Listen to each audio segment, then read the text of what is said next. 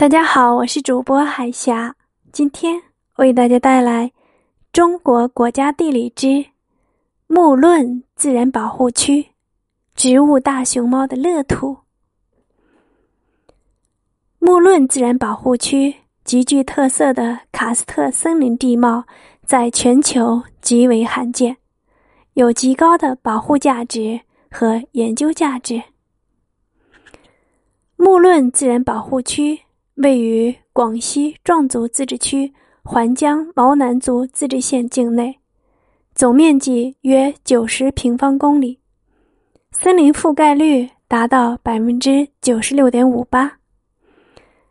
保护区于一九九六年经广西自治区政府批准建立，是一个以喀斯特森林生态系统为主要保护对象的保护区。主要有中亚热带石灰岩常绿针叶阔叶混交林生态系统。动植物资源，这里有保存完好的石灰岩植物长落阔叶林混交森林生态系统，具有明显的全球代表性典型性。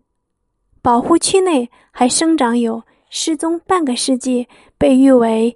植物界里的大熊猫的单性木兰。生态移民。